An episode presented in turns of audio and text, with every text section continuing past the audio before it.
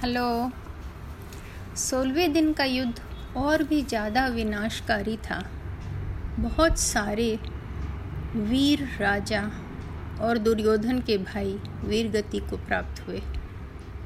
आज कौरव सेना का सेनापति कर्ण था। आज कर्ण पांडवों की सेना का विनाश कर रहा था।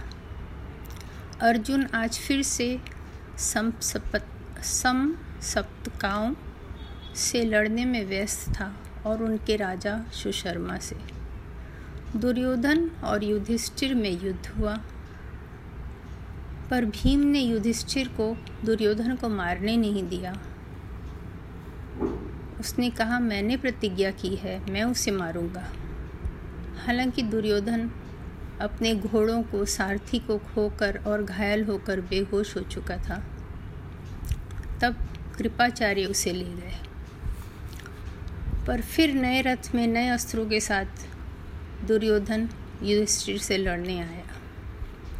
सहदेव और दुचाधन में युद्ध हुआ। शिखंडी और कृतवर्मन में युद्ध हुआ। दृष्टिद्युमन कृपाचार्य से लड़ रहा था। सात्विकी अवंती के राजा बिंदा और अनुविंदा और उनकी सेना से लड़ रहा था। दोनों वीर थे। और सात्यकी सा, के सारथी और घोड़ों को नष्ट कर चुके थे और सात्यकी दोनों को मारने में सफल हुए। भीम हाथी पर थे और कुलुट के राजा छेम धूर्ति भी हाथी पर थे। दोनों अपने हाथियों के सिर पर खड़े होकर युद्ध कर रहे थे। बड़ा देखने वाला रोमांचक दृश्य था। सेना उन दोनों को देखने में लग गई। छेम धूर्ति आखिर भीम के हाथी को मार दिए।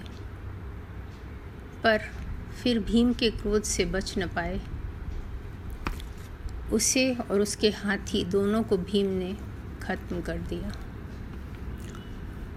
तब अश्वत्थामा सामने आए भीम के साथ लड़ने। उनकी भीम से बहुत ज़बरदस्त लड़ाई हुई। दोनों एक दूसरे को क्षति पहुँचा रहे थे। फिर अश्वत्थामा बेहोश हो गए तो उनके सारथी उन्हें युद्ध भूमि से निकाल कर ले गए।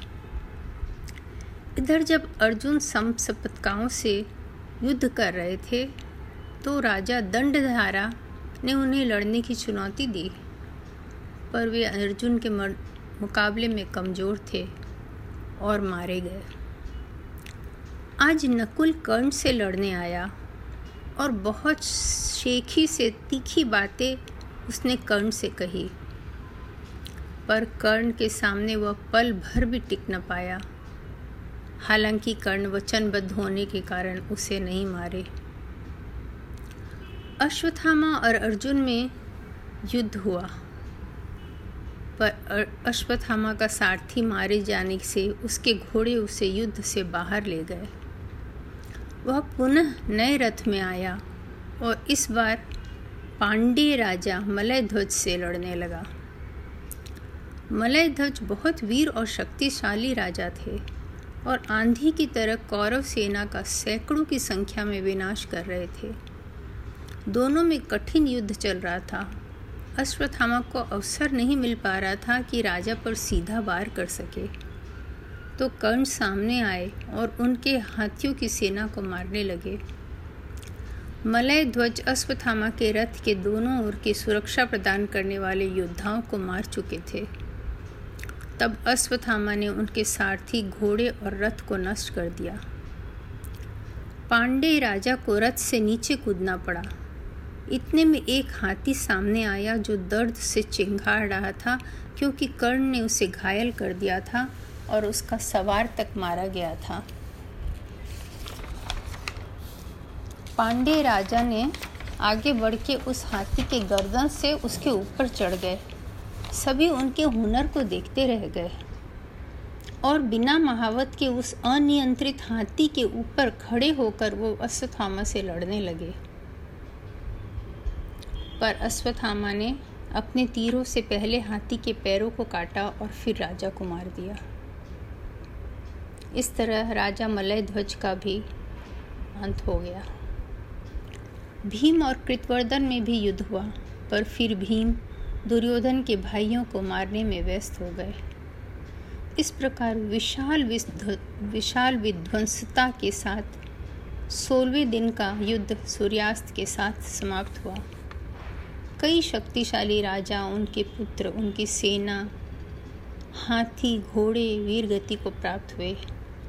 पर पता नहीं उनके लिए किसी ने आँसू बहाया या नहीं, सिवा उनके अपनों के।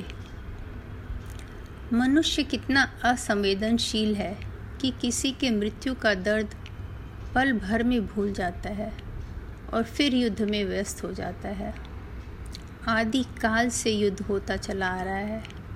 शायद हम और आप अब इसे रोक सकें। आज की कहानी यहीं समाप्त होती है। Bye bye.